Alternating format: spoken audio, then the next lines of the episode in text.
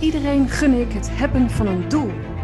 De wereld zit vol met rotondes onderweg naar jouw doel toe. Ik ben Maaike van Meulen en ik laat jou zien hoe je op de rotonde jouw afslag kunt nemen. Vandaag. Ontdek welke kansen er op dit moment voor jou zijn voor het bereiken van jouw doelen. Vanuit ik, de ander en de wereld om jou heen. Welkom bij de Bereik je Doelen podcast. Veel luisterplezier.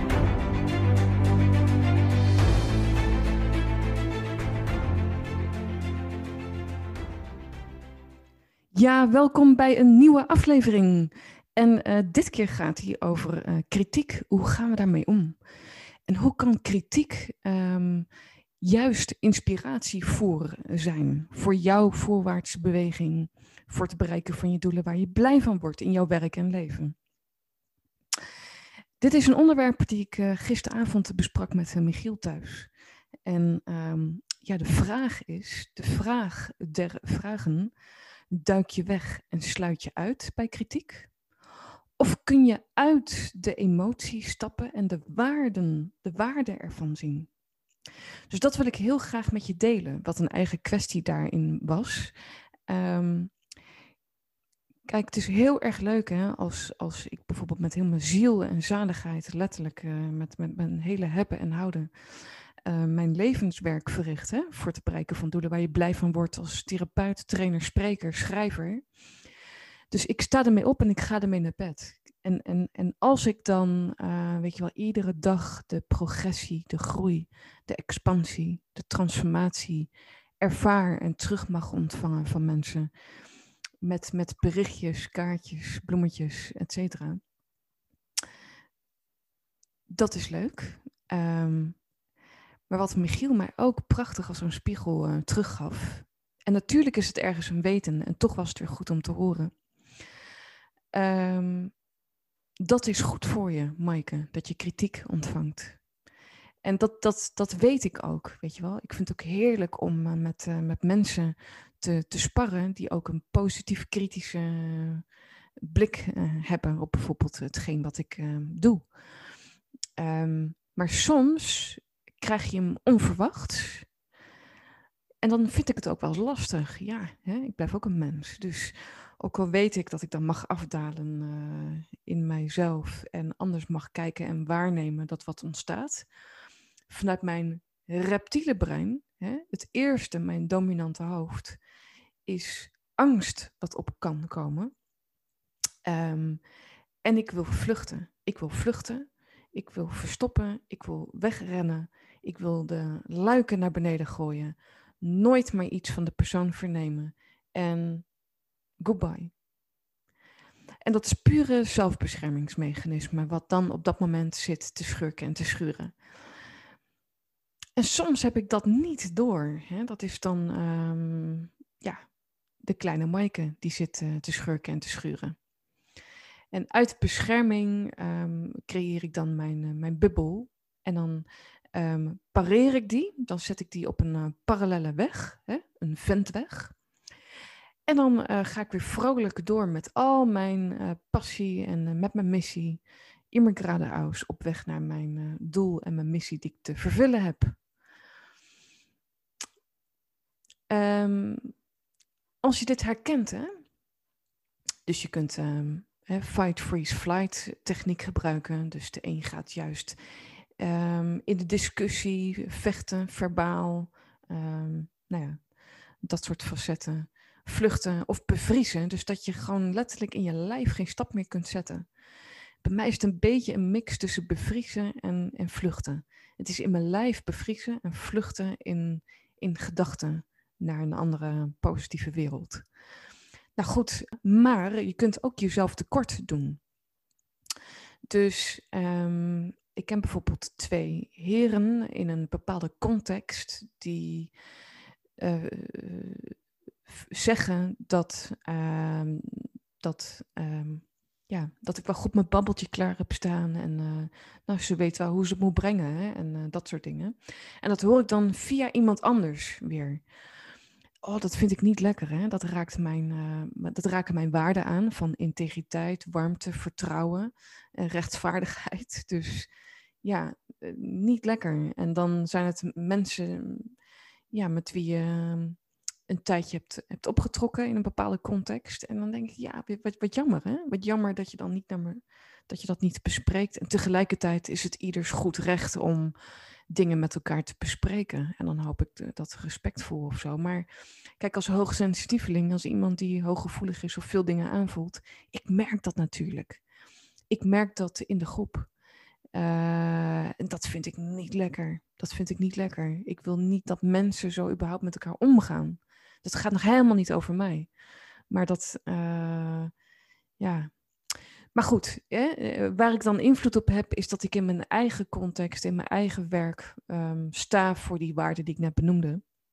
Dus die zet ik dan naar mijn hand. Maar goed, dat wil dus niet zeggen dat je nog wel in omgevingen kunt verkeren waar je daar wel tegenaan loopt. Nou, en wat daarin gebeurt, ik kan dan aanwezig zijn, maar ben dan eigenlijk afgesloten.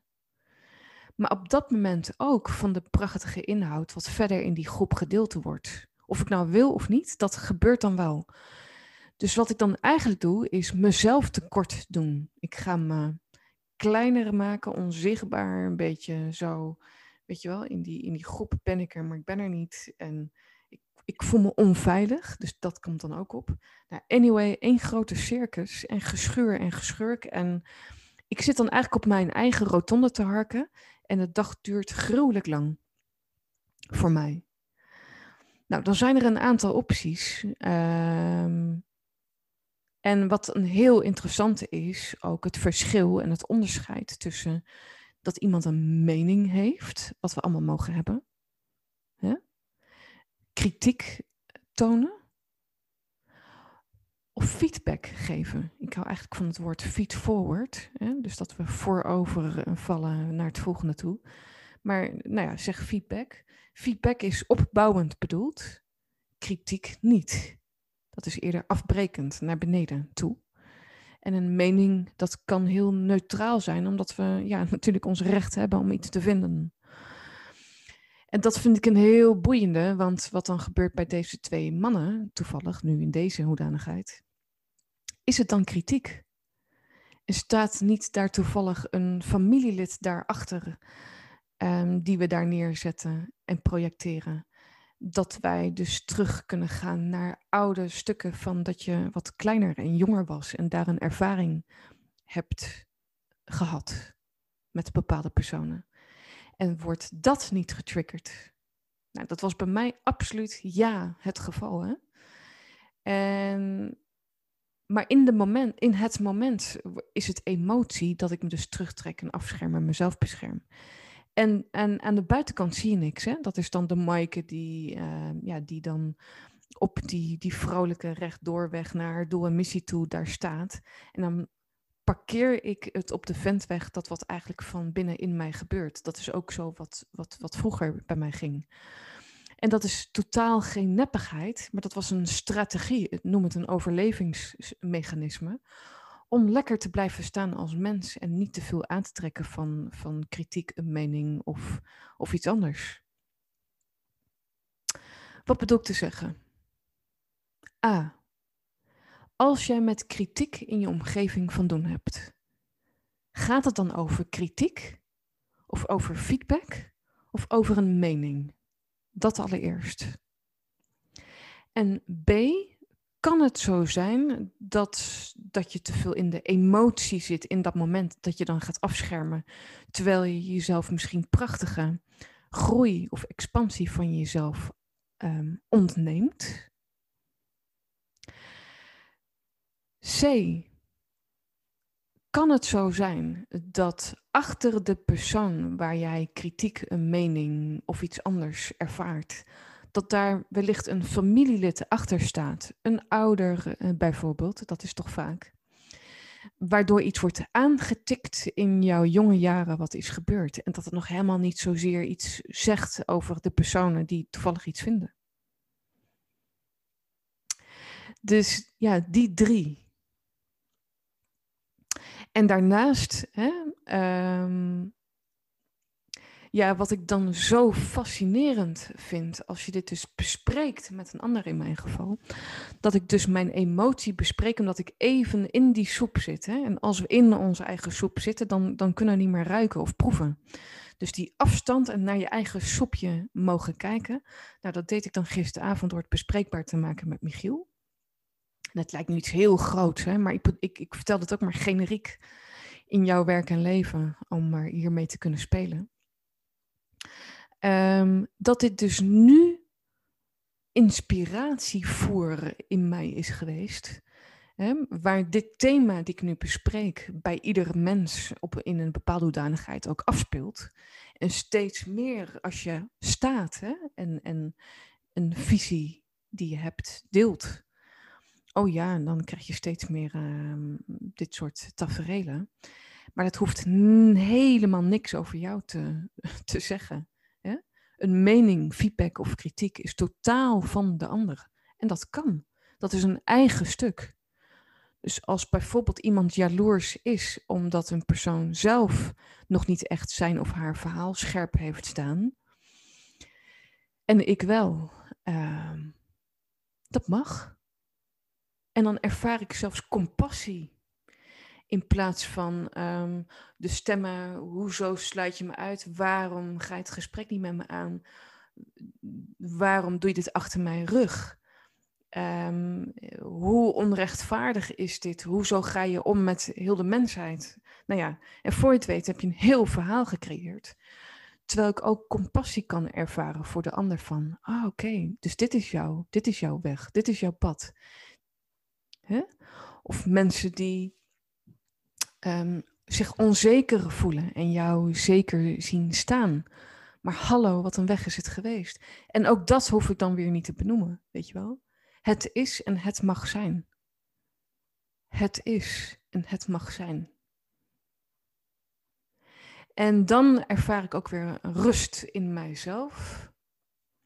Dus met een ander praten en met compassie kijken naar een ander, omdat het niet jouw stuk is, maar van de ander.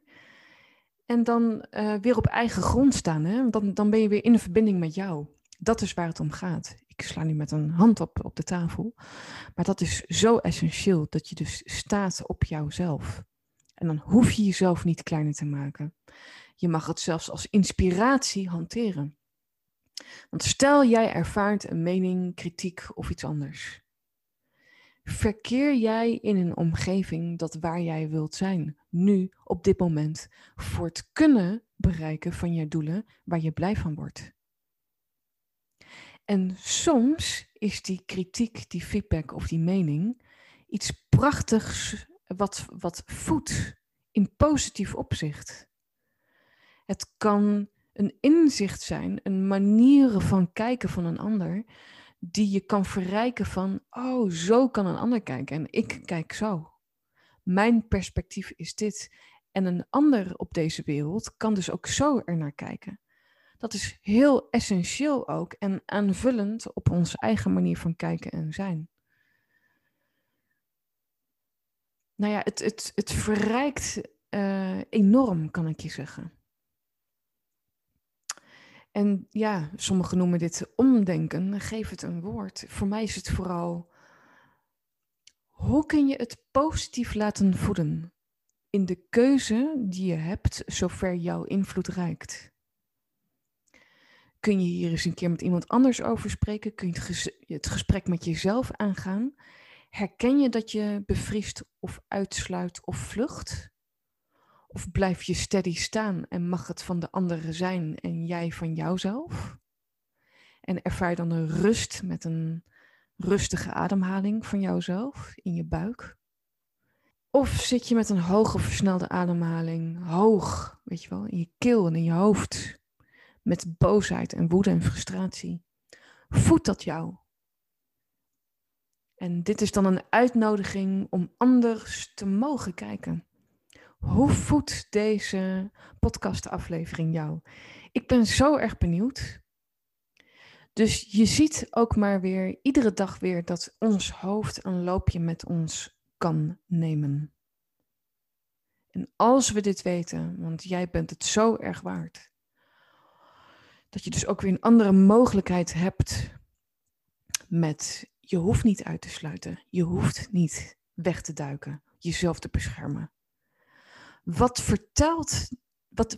is de boodschap van deze kritiek en de feedback die je ontvangt of de mening die je ontvangt? En wat is de keuze die ik hierin mag maken?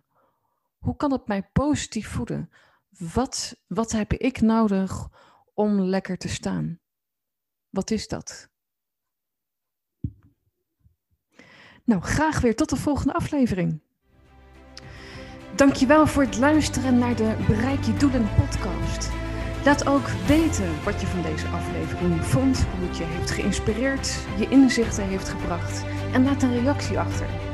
Ook kun je kijken op www.maaikevanmeulen.nl voor de persoonlijke sessies die ik bied en groepen die ik voorwaarts mag begeleiden voor het bereiken van jouw doelen. Graag tot de volgende aflevering. Voor jou!